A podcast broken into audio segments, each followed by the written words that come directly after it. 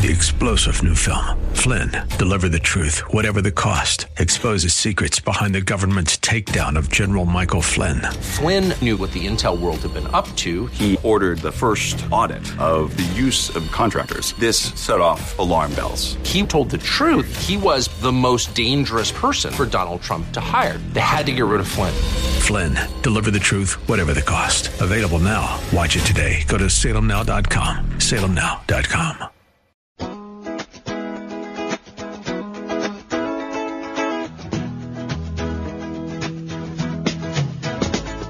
Good afternoon and welcome into the last Woods and Water South Carolina show of 2019. Uh, going to do a replay of the show Greg Lucas and I did on Jocassee Gorges. Uh, a lot of information in there. A lot of information, and Greg is actually going to come back in, and we're going to do number two here shortly. So enjoy this one as a prelude to number two coming up in 2020. I, I got a guest in the studio with me today. Uh, Greg Lucas with the Department of Natural Resources is here. I appreciate him taking time to come in. We are uh, we're going to talk about Jocassee Gorges. And I told Greg how long we had, and he goes, eh, just scratch surface. so I appreciate him being here. And uh, it is going to be a great show. It's a lot of information. I, I knew about Jocassee Gorges because I knew when they made the original purchase back, and and then I was there for Sassafras Mountain for the the uh, unveiling of the observation point, and so I'd read up a little bit, but I had no clue how big Jocassee Gorges is. Not just from a just an area standpoint, but how much is there for the average person to see? It's just insane.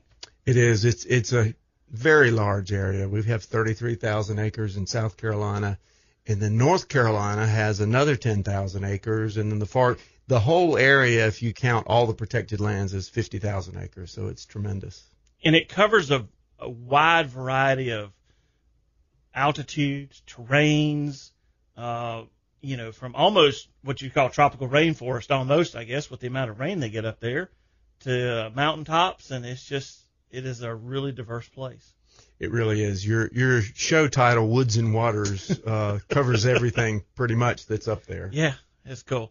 Well, we're going to get to that. We're going to take the whole show. We're just going to take it slow. We're probably not going to get through a third of of what we can talk about, just hitting the high points. So I told Greg, I said, we're just going to do this we'll go however far. I'll make a, I'll draw a line across my page and we'll come back in October and do it again. If we can't get through it in two, we'll do another one in January because there's that much to talk about and we don't want to rush it.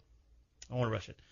But before we get in, I, I have to tell you this. I was in Chick-fil-A this week and, and it's kind of got a little bit to do with this show. Um, I was in Chick-fil-A and I, I was getting my order and there was a gentleman standing there and I'm like, he looks familiar. Who is here? And when I, when I heard his voice, I knew exactly who it was. It was my high school band director. Dr. Turner from right here at Bob Jones Academy. And actually, I was in, I guess I was a freshman when I first met him. No, because I would have started playing in eighth grade, maybe ninth grade. Anyway, so you figure somewhere I've been around 38, 39 years since I first sat down in his band room and all that. And I told him, I said, Dr. Taylor, Dr. Turner, I said, I have to tell you one thing. Something you said to us way back then, I have used in my life. I have, I have warned my kids out about it. I have, and it's really funny. He would get up and usually on Monday mornings he would have a new piece of music for us. Just kind of start Monday off on the wrong foot. don't give us something we know, give us something we don't. You know, so, but he would go through and he was, all right, now clarinet, you got to watch this. Brass, you got to watch this. You know, I want, you know, everybody keep your eyes up here because it's going to move and all. And he said, look, you, you get in the middle of this thing and you just lose your way. When you come to the end of the rope, tie a knot and hang on because it'll be over. And I told him, I said, you know, for for almost 40 years now, that has been in the back of my head, whether it was being drilled into me in band class or whether I was using it in life or what I was telling my kids, you know, when it's when it doesn't seem like you're going to make it, get to the rope, tie tie a knot, hang on because it'll come to an end. And I haven't seen him in probably 30 years, but that is something that's just in the. It, I use it all the time. It's great saying. So you can apply that to a little bit of this show because you're gonna have to tie a knot. There's and hang on because there's a lot of information, and we're gonna try to cover it well, and and Greg's gonna have to talk more. but anyway, to start off the show, let's uh, let's get through our calendar of events. It's gonna be a real short one because there's uh, there's only one thing on it, and luckily Greg brought some information. I had already heard about it. Uh, this is National Hunting and Fishing Day, which used to be at the Duke Energy World of Energy. They've moved it. This is the second year. So, Greg, take just a moment and tell us all the activities going in on in Seneca on National Hunting Fishing Day. Okay, it is at South Cove County Park, um, as Roger said, for the second year. For 10 years, we were at the World of Energy Mm, at, uh, at Duke, Duke Energy's World of Energy, but it's moved to South Cove. It's a beautiful location. Uh, September 28th from 9 a.m. to 3 p.m. Everything is free. Free. We have an amazing array of, of activities, kayaking, um, target shooting, fly tying. Uh, the archaeologists from, from SCDNR are going to be there and Okay. have some exhibits. Uh, just a lot of activities going on all day and, um, and things that will get folks outdoors. And it's a family oriented event. So it's, Sure. it's very, um, it's very family friendly. Live wildlife, artifacts, camo hide and seek. That's always fun. You get the kids dressed up, turn them loose in the woods, and play tag. Right. It is. It is. It is. A, it is a glorified game of tag, and you just can't see them though. That's right. September 28th, National Hunting and Fishing Day. Um, like I said, I had it down. He was fortunate enough to bring me some information on it. Uh, directions and information. Facebook. Facebook. You can go. Uh, one of the easy ways is to go to the South Cove County Park um, Facebook site. Okay. DNR also has a dedicated uh, web page for that as well, Okay. and so there's lots of different ways you can find out about it. And it's free. So plan it. Clemson football is not in. Clemson is away that weekend. We always make sure that we have it on the weekend. National Hunting Fish, Fishing Day is traditionally the fourth Saturday Right. in September, but Right. sometimes that hits on a Clemson football game, so we move it either Okay. a week back or a week up. But luckily this year we're dead on it. Clemson's out of town. Yes, we're good. No excuses for people to come because you can TiVo the game. That's right. Well, thank you. It all, as always, our calendar of events is brought to you by Visit Anderson Green Pond Landing and Event Center, where they're still blowing things up and moving dirt and paving new stuff. Thank you for that one.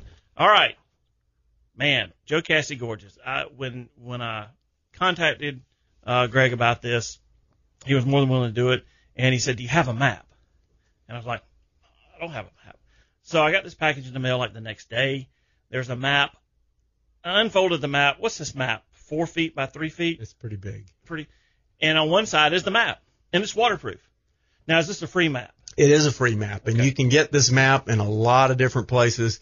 One of which is the Clemson, South Carolina Department of Okay. Natural Resources Regional office. office, and that's near for those Clemson folks. That's near the is near the Madren Center. Okay. A few coves around from the Madren Center, but you can also get it at most of the upstate state parks like Devil's Fork State Park, Table Okay. Rock State Park, Keowee-Toxaway State Park, and at Holly Springs Country Store at the Oh, intersection of okay. 11 and 178. Yes, yeah.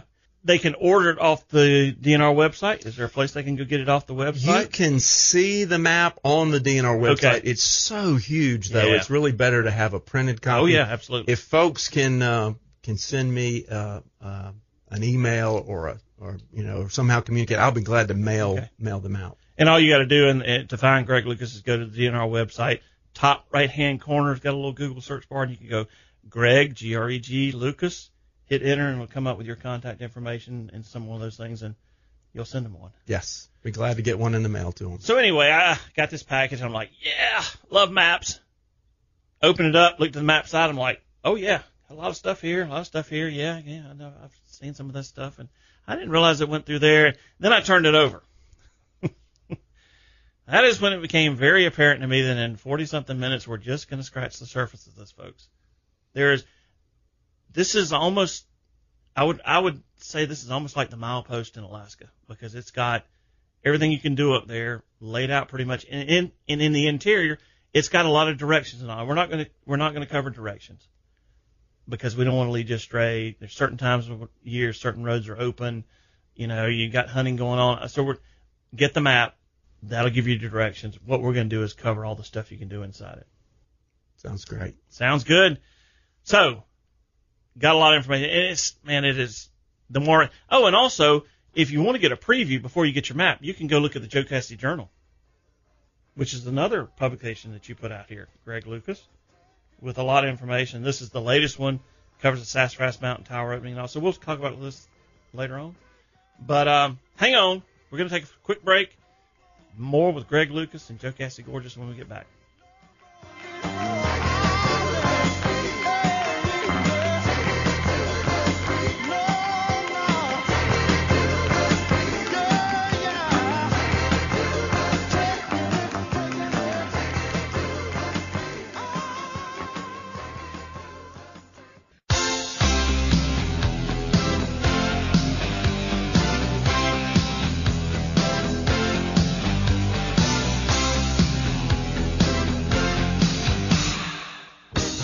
Welcome back to Woods and Water, South Carolina. We're here with Greg Lucas, and you know you're going to get along with the guy when he says, got good music. so, anyway, we're going to have fun. Jocassee Gorges, talked about it earlier, about 50,000 acres total. Uh, how, how much in thir- 35,000? 33,000 in South South Carolina that, that South Carolina DNR manages. You know, I know a little bit of the history of Jocassee Gorges. Um, I know some of the players in it to begin with. Take just a moment. How did we come to get what's now currently referred to as the Gorges?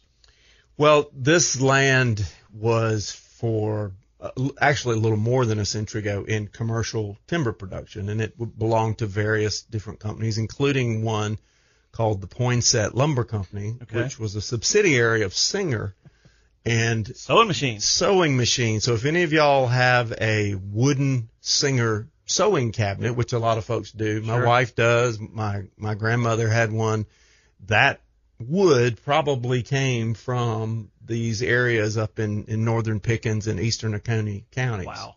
So, uh, so fast forward to the early 1900s, uh, folks from Duke Power started looking at the property Okay. um, in terms of uh, hydroelectric capacity. Sure. And then and then fast forward like to the 1950s, and they started buying some of the property Okay. up. And and then you had the creations of Lakes Jocassee and Keowee, Mhm. and then the Oconee Nuclear Station. Right. Uh, Duke also Duke then Duke Power now Duke Energy had a had a subsidiary called Crescent Resources. It was their It was timber, their timber management. right. company. It right. was their forest management company, and they had large amounts of land up in up in the mountains. And as you got uh, further down the road into the 90s, it, it became more um, profitable to develop land than it did to cut the timber Sure. off of it. So Duke um, was looking to divest itself of that land. Well, thank goodness Dr. James Timmerman, longtime director Right. of the old South Carolina Wildlife and Marine, Marine Resources. Resources Department, Right. and then DNR had had been putting a bug in Duke's ear for years, I mean decades literally, and saying, if y'all ever decide to get rid of this land, we would like to have first crack at it Okay. because you know that that land was very valuable. You see how many Sure. gated communities, the cliffs communities mm-hmm. that are that are up there. So there were lots of people that wanted this land. Well, Duke was good to their word and offered it, and I think they essentially told DNR, "Y'all have a year, come up with the money for this." And Okay. so Governor David Beasley somehow pushed through a $10 million bond bill through the General Assembly. Uh, we had some help from folks like the Conservation Fund and I think it's the Carnegie Mellon Foundation Right. and some others. And somehow cobbled together around $23 million and, and purchased, you know, 30 something thousand acres Wow. in 1998. And so it was a great bequest to the people of South Carolina to be able to preserve that land. Unreal. And uh, and I guess would you say the the kind of kind of the end of the whole thing would be the Sassafras Mountains observation point? Would you say that's one of the one of the the last things to kind of make this all finished? Yes, I, a, a culmination. Culmination, Might, might there you a go. Good word. Yeah. Not really the end. I Yeah. think we've got lots more to come, but definitely a culmination. That that was a long time.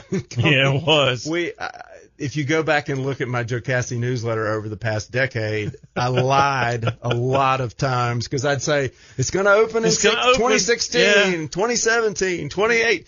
I finally just quit telling people when it was going to open because I had I had mistold them so many times.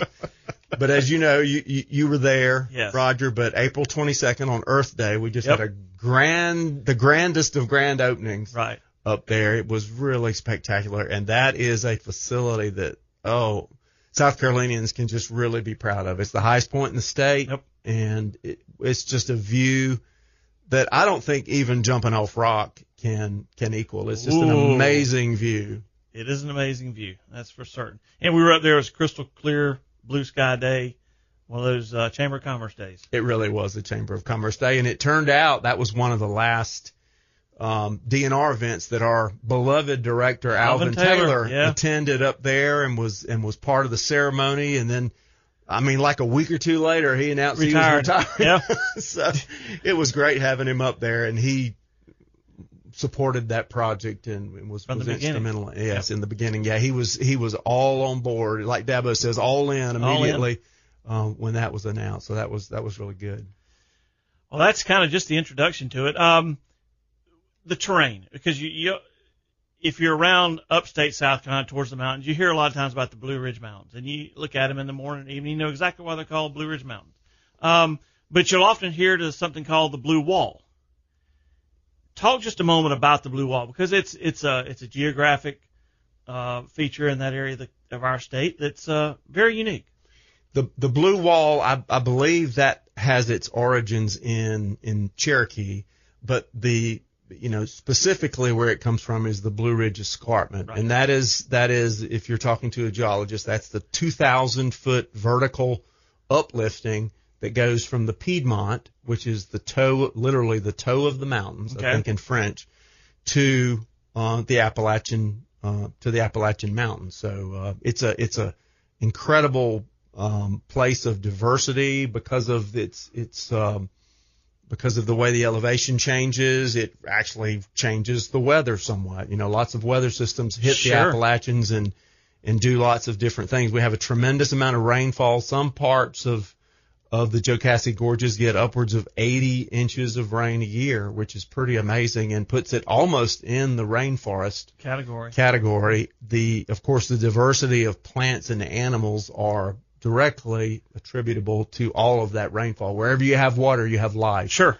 And so we have abundant life up there. And, uh, it's, it's a challenge for, um, uh, biologists, wildlife biologists, fisheries biologists, researchers at places like Clemson and Furman and other schools that love to send their, their scientists up there. So it's just an amazing place. And, um, you know, as, as you've alluded to, the, the, the number of recreational opportunities is astounding. Everything from hunting and fishing, which I'm sure Roger has talked about, pays the bills for conservation in It places does. like this. Pittman And- Robertson and Dingell Johnson funds. Exactly. I, w- Yes. I wish everybody, I wish those words flew off everybody's tongues like they did did yours. Uh, when when I try to explain that to your average citizen, their eyes glass over in about two sentences. Yeah.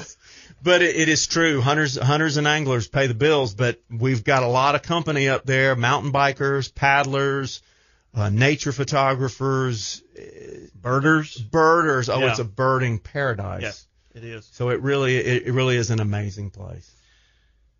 Um, you know, you mentioned, uh, and I know DNR is up there managing and all. Um, you ta- you talked a moment about Indian tribes because, as some people know, and South Carolina was home to quite a few tribes of Indians. The little local tribes weren't very big.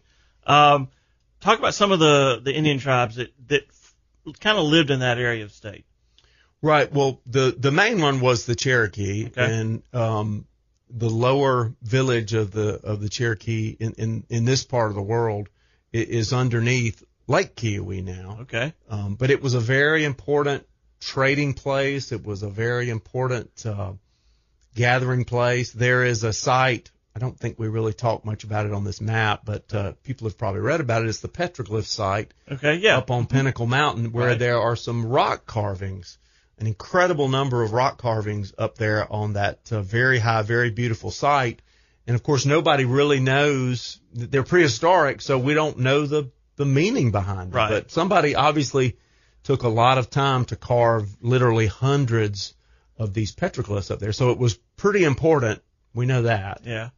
Yeah, I mean you had uh you had people up there called the the Eastatoes, um the Oconee uh, the Oconee Eastatoes and uh called the Greenbirds because we used to have a parakeet. Right. We had the Carolina parakeet, um, which has been extinct over a hundred years. Yeah, so. for a long Yeah. time. That apparently made frequent appearances in that valley, in Eastatoe Valley. Go figure that one.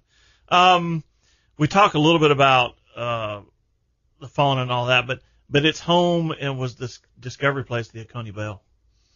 Right. The Oconee Bell has a has a really interesting history. Um, it was uh, first seen and described by by Francois Michaux, a French botanist who was here in the United States in in the late 1780s. Yeah, eighties. And he took a herbarium specimen back to France, Okay. put it in a museum. Um, you fast forward to the mid 1800s, a botanist uh, from Harvard, Asa Gray, um, decided he looked at that specimen and wanted to find it. And um, the problem was Michaux described it as the high mountains of the Carolinas. Well, um, the botanist from Harvard decided that that meant somewhere like around Mount Mitchell and some Right. of the the really high, like Right. six thousand foot peaks. Well, it was not nearly, you know, it was in Jocassee Valley is where it was. Okay. And so he spent most of his career looking for it. And of course, you know, this is this is in the mid 1800s, so things people didn't find out things nearly as quickly Sure. as they do now. Uh, it was finally rediscovered by uh, by an herbalist in in Marion, North Carolina, and all was well. They but still, uh, it was at the at the end of Asa Gray's career. I'm not sure. I, I can never remember if he actually came and saw it in its in its native location, but um, he named it, and uh, and so it's it's it's one of the iconic um, uh, species, definitely wildflower species Sure. of uh, In that area. of the Jocassee Gorges, and people make a pilgrimage in mid March to come see it bloom. It is quite beautiful. It's, you know you you think about it, a guy who spends his life or part of his life looking for a plant, and it's right in our back door. And that was one thing that was brought up when they when they dedicated the Sassafras Mountain over, uh, Overlook, that um, this is a, going to be a desti- a place of travel destination. That people would come to be on the highest point in each state, and there would people come because you can see what four states from one place we don't realize how much of a destination state we are until you start looking at places like this. Right. Jocassee Gorges was listed by National Geographic in one of their special publications a few years as one of the 50 last greatest places. So it definitely is a destination that people travel to, and we we tend to take it for granted, which is too bad, really. Well, I'm 52 and I've lived in South Carolina my whole life, and the first time I've been up, of course, I go up and fish the Chattooga a little bit, but my first real thing was to the dedication of Sassafras Mountain, and I'm an outdoorsman, quote unquote. All right, hang on through the break because, like I said, we have just we just scratched. We haven't made it maybe three quarters of the way down the first fold of the map. We might this might be a six part series, folks, but just it's good. Hang on through the break. We'll be back with more Woods and Water South Carolina and Greg Lucas from the Department of Natural Resources on the other side.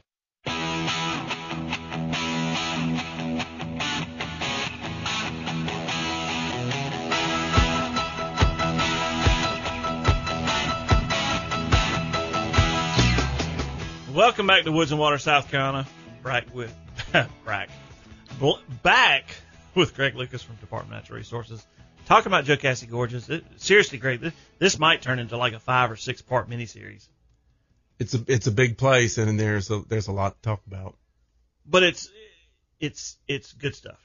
We're not just filling in airtime here, people. We're giving you stuff that you can use, go enjoy 12 months out of the year, year round. There's something to do up there year round, especially in June, July, and August when it's probably 10 degrees cooler up there, and especially with all the rain, you can get down in the woods. It's probably even cooler where it's damp. Right. So lots of stuff to do. Um, one thing we are blessed with in South Carolina is water. We talked about how much water they get up there. We've got lakes, rivers, and streams, and all the way to the ocean. I mean, we got water from, you know, to enjoy probably more than any other state. Maybe we share that a little bit with North Carolina because they got some mountains. Maybe, maybe Washington State with their mountains. You get a little bit of the same thing. But, but Jocassee Gorge is full of waters, and and I've had Mr. Uh, King on talking about his waterfowl hike books. We got some waterfalls up in Jocassee Gorge. Just, let's talk just a minute about some of those. We do. We have um, several that that are noteworthy, not only because of their uh, because of the view, but also because of how easy they are to get to. Um, one that folks, uh, local folks, might be familiar with is uh, Twin Falls in Eastatoe Valley, and you can uh, drive to. There's a little viewing uh, spot. Oh, it's probably a quarter of a mile away. That's very, you know, a very easy to walk to get. It's a beautiful Oh, okay. waterfall. Um, the the other two that come to mind quickly, one one is in South Carolina, Lower Whitewater Falls, but just up the Whitewater River about two miles is Upper Whitewater Falls. Uh, Upper Whitewater Falls is very easy to get to, um, and you go to a, a viewing platform. I think it's about a quarter of a mile walk. Uh, lower Whitewater Falls, which is near Bad Creek Hydro Project, Right. Yes. up on uh, up on 130, up above Salem, is a little more of a walk. Little, little got to invest a little more sweat equity Okay. uh, to get to that. But both of those, uh, both upper and lower Whitewater Falls, are are in excess of 400 feet in height, so they're incredibly impressive yeah. waterfalls. what Mr. King is always real good about this when he was on talking about some of the yeah, you're looking at the waterfalls and the water coming down and the splash and in the summertime it's nice and cool. In the wintertime it ices up and it makes really good pictures and all. But some of the the rock formations, some of the the, the plants you're gonna see around it, they're just different when it comes to waterfall.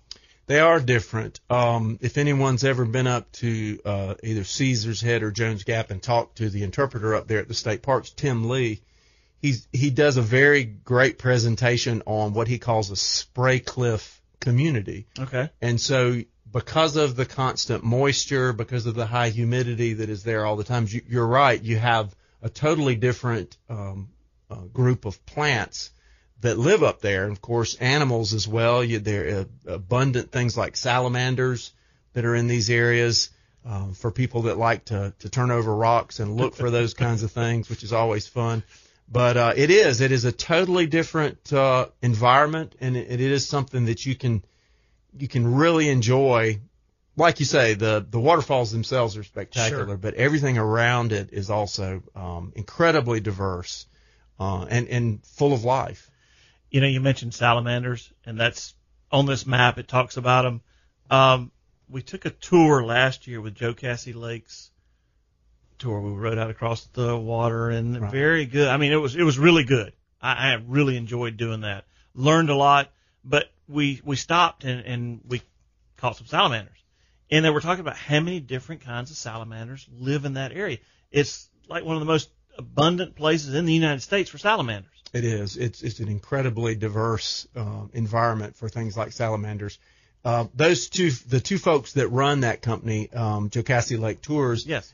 uh, Brooks and Kay Wade, they came through our Upstate Master Naturalist program, Okay, okay. and uh, which is sponsored uh, mostly by Clemson Extension, but but also state parks and, and DNR, and and those two folks are They're good. they're very good and they're very curious about everything. Sure. You know, Yes. they, they, uh, about sal, that's neat to know that they, that y'all went looking for salamanders when you were on the trip. They also do some great, um, when the loons come back to Yes. Lake Jocassee, they do a lot of loon tours up there, which a lot of folks are not aware of that we have loons in South Carolina. One of the coolest sounding birds out there. I guess you could, technically they are a bird. They're not a duck. Um, It's waterfowl. Waterfowl, It's a okay, okay. Yeah, but uh, yeah, that sound of a loon calling that is something truly beautiful and haunting. It's it's It is. it's quite a thing to hear. melancholy, but at the same time, it's just really cool. Mm-hmm. Spent a week in Canada. I mean, way up in Canada. Took us nine hours from Montreal driving to get there. Uh, to a, a, a little cabin, a couple boats that the Coast Guard would just look at and shake their heads. And we fished for a week up there, and there were two pairs of resident loons. And so morning and evening, I'll I would go out and sit on the dock and just listen to them, and it, it chills at the same time. But just you're like, this is really special, and we got that right here. Just never know. Um, we talked about talking about some of the fauna and all. This area has some hemlocks in it.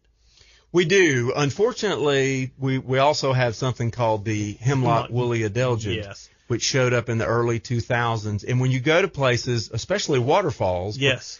because hemlocks, uh, eastern hemlocks especially, um, like to be around water. They like they're usually found at stream sides.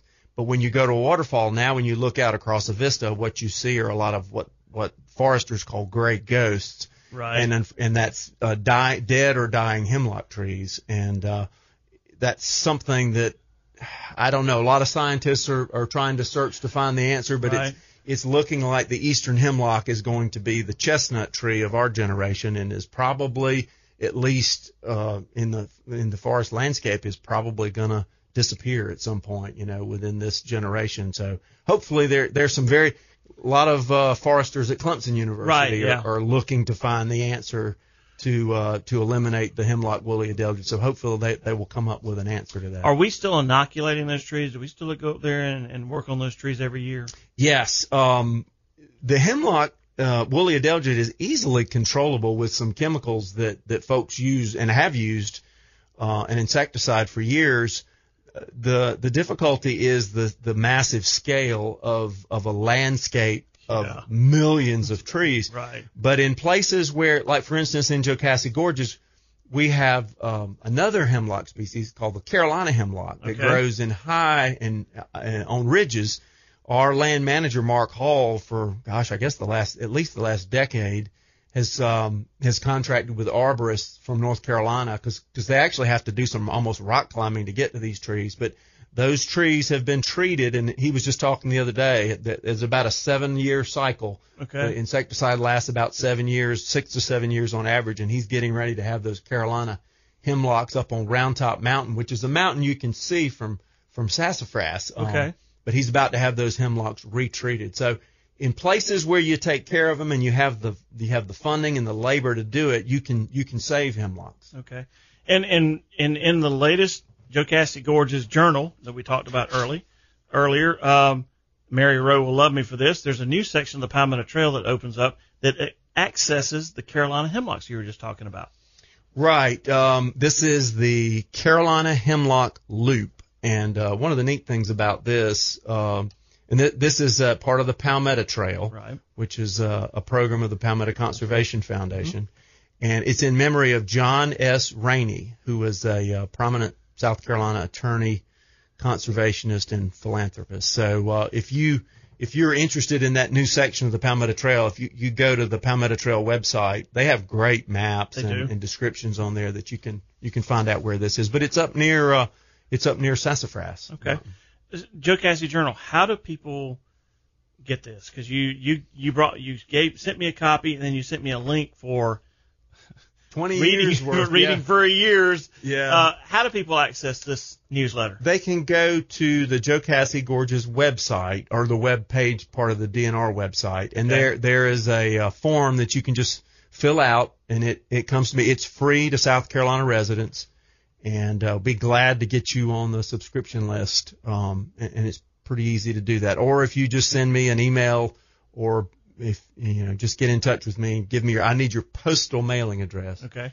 and uh, we can get you on the subscription list. and because it's really neat. And in the last couple of minutes, I'm gonna talk. We, uh, this you got an article here about the Sassafras Mountain Tower opening, uh, which just happened. We talked about that.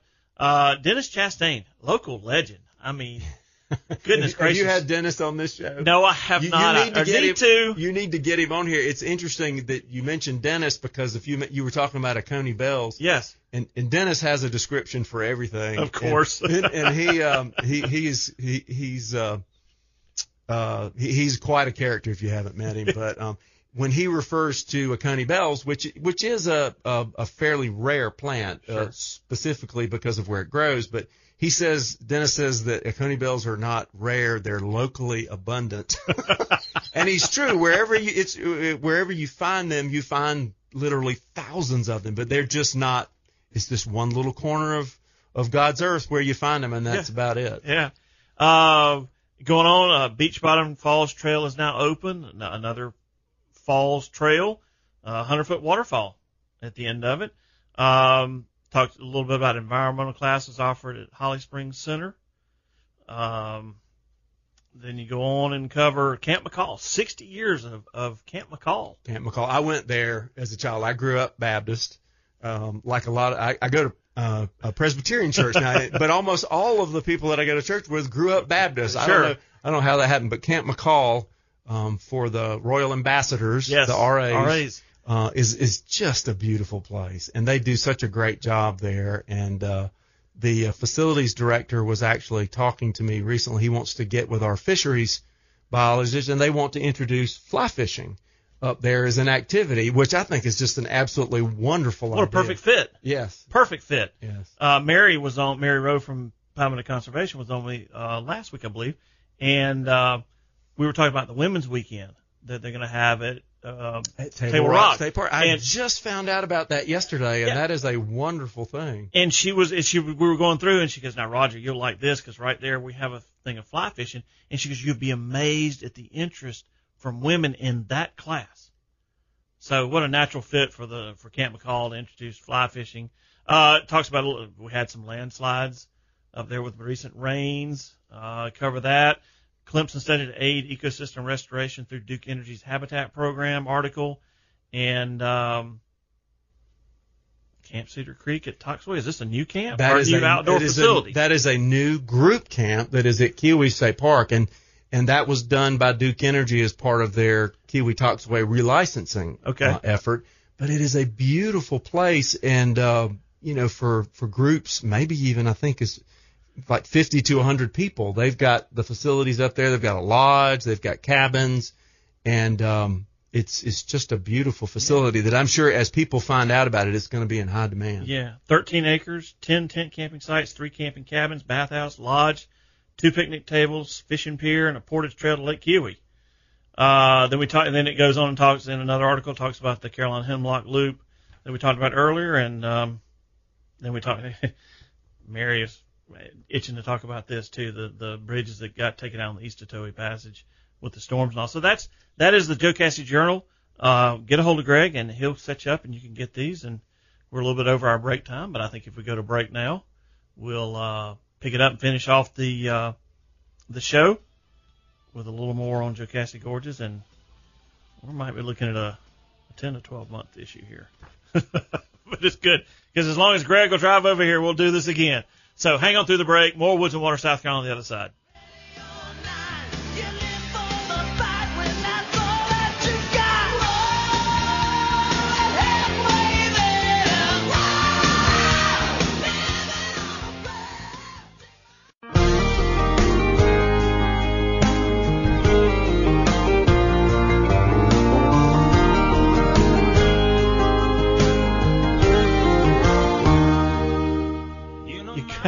You gotta love that song for what we're talking about.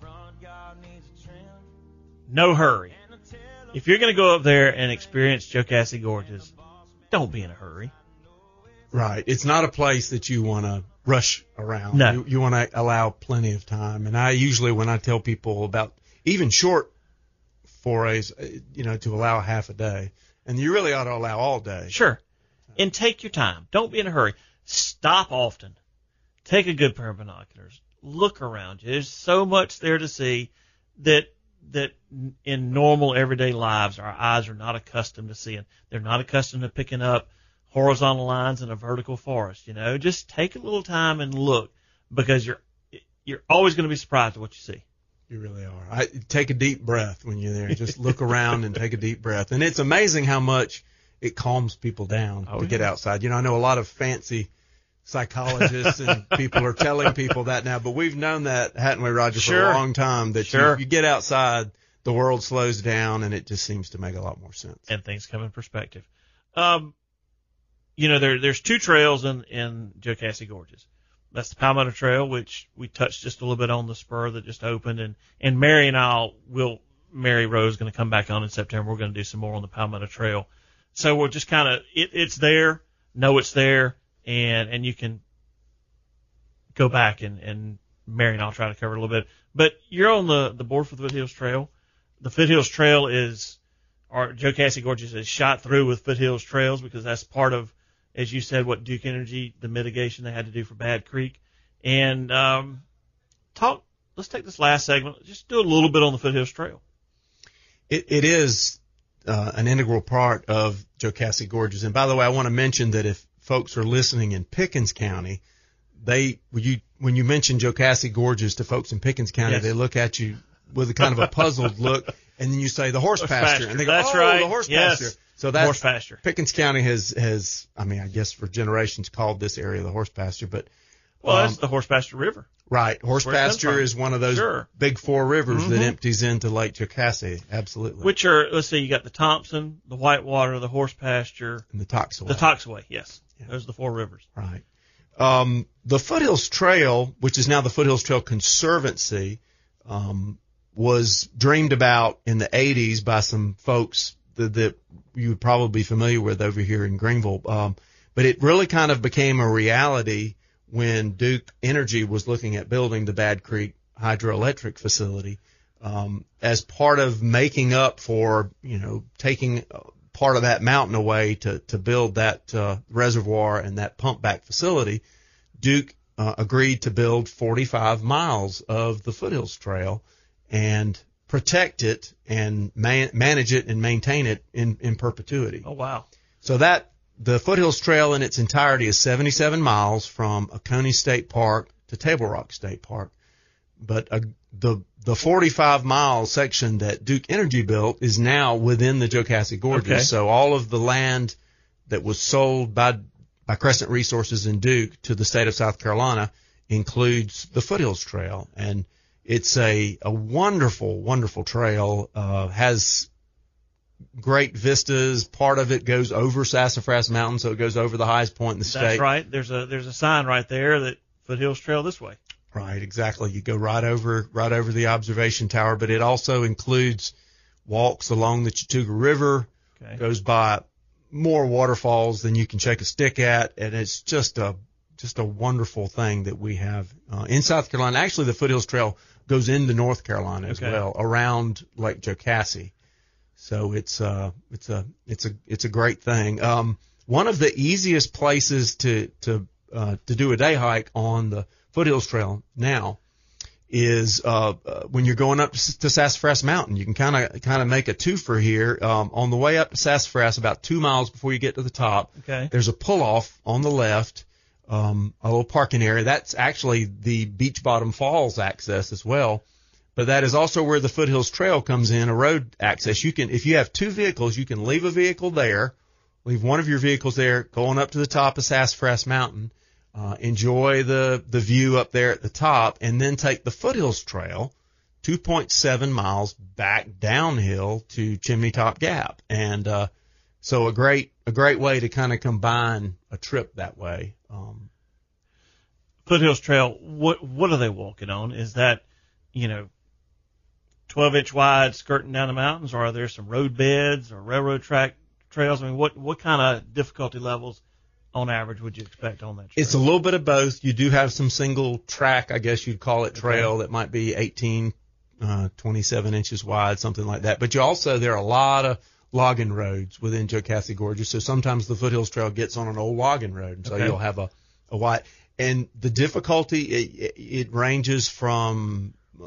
nearly flat to maybe areas along the Chattooga River and the Whitewater River to some really steep, challenging, um, challenging portion. So um, you can get a little bit of almost anything. And of course, in the mountains, um, you you can get you can get some ups and downs. Um, we had talked earlier about if people are even if you're just going to take a day hike, sure. you always need to take a rain jacket. Some of the things you need to take when you go up, to, pretty much on any outing, but especially when you're in the mountains. if you're packing a go pack or a go bag to be in the mountains, you definitely need a rain jacket because even if even if it's a blue sky above, you might run into rains just because that's the that's the way uh, mountains are. Always have extra water, of course. Okay. Uh, sensible footwear is a good idea. I've I've seen people going up Table Rock Mountain in flip flops. Not a good idea. Not a good thing to do. Um, make sure, uh, especially if you're, even if you're in the warmer months, you want to make sure you have some, some extra clothing to put on or some dry clothing. So those are kind of some of the things that you need to think about if you're going to, if you're to be taking a walk. Uh, always check the weather, but never depend on the weather forecast because it can change with the whim. It is highly variable in the mountains. As some locals say, mountains make their own weather and they do. They do. Uh, don't have uh, Mount McKinley there. I've seen it make its own weather, but uh, it, it does. We talked about the storms that come up, and a lot of times they hit the mountains, they dissipate. Sometimes they hit the mountains and blow up, and sometimes they start up there. So you just always need to be prepared. A Boy Scout motto. Um, you know, we're not going to get to everything, and we knew we weren't. But there is there is some incredible fishing up in there. Some of these rivers we talk about, some of the streams have some of the almost what you call blue ribbon trout streams up through there. Um, talking about bird watching, the wildlife, the hunting, just a lot of stuff. And, and wrapping up what will be our first segment on Jocassee Gorges. Anything in the last say minute that you want to point out to people that that we didn't get to, or something you want to reinforce we already talked about? Well, I'd like to reinforce the fact that Sassafras Mountain is open and that people can go up there and enjoy it. Um, it's an amazing view. We're, we're going to, we had some teacher development days up there from Pickens County schools. And I've already had a conversation with an elementary school teacher, who a third grade teacher, that wants me to meet her up there to bring 80 students to the top. and there's so many lessons up there. Sure. There watershed lessons. Yep. They're you know they're they're birds that we only see up there that we don't see anywhere else. So there's a lot to learn, and I'm I'm glad. I think every every child in South Carolina needs to needs to go up there as part of their South Carolina history education. And and when you're up there, yes, look around you and look out and see what all you can see, but look down because the really cool thing about there is the compass that's in the center of that overlook. So you know exactly I'm looking north, east, south, and west. That's a really cool feature. And right on the state line, so you right can jump line. on one side and say, "Hey, I'm in North Carolina," and jump on the other side, "Hey, I'm in South Carolina," which is kind of North, aren't North Carolina and South Carolina playing in football this weekend? Know. I don't know. Who cares about football? Greg, thank you. We'll do this again. Thanks for listening, folks. Um, as always, make time to get out there. Take the back roads when you can because that's where South Carolina comes alive. And don't forget the camera. We'll see you next week with more Woods and Water, South Carolina. Hit me from behind, cause I'm